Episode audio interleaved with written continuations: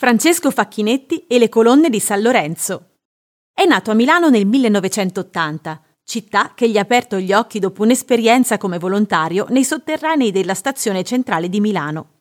Figlio del tastierista dei Pooh, Roby Facchinetti, e dell'allora compagna Rosaria Longoni, Francesco ha vissuto a Mariano Comense, un paese della Brianza comasca, dove risiedeva stabilmente la madre. Milano ha cominciato a frequentarla da 14enne. Da adolescente per un periodo fui un Punkabbestia per protestare contro la mia famiglia e i Pooh, realtà che mi sembravano soffocanti, racconta Francesco. Venivo a Milano saltando sul treno e nascondendomi nella ritirata perché ero senza biglietto. Avevo la cresta e gli anfibi. Con gli amici andavamo alle colonne di San Lorenzo dove c'era un centro anarchico e spesso ci scontravamo con i naziskin. Ne ho date e ricevute, compresa qualche sprangata.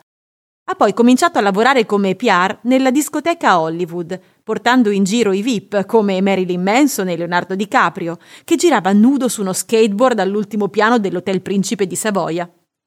Dopo iniziò a fare il DJ folle all'Atlantique, dove metteva i dischi, gettava acqua sul pubblico e si spogliava restando in mutande.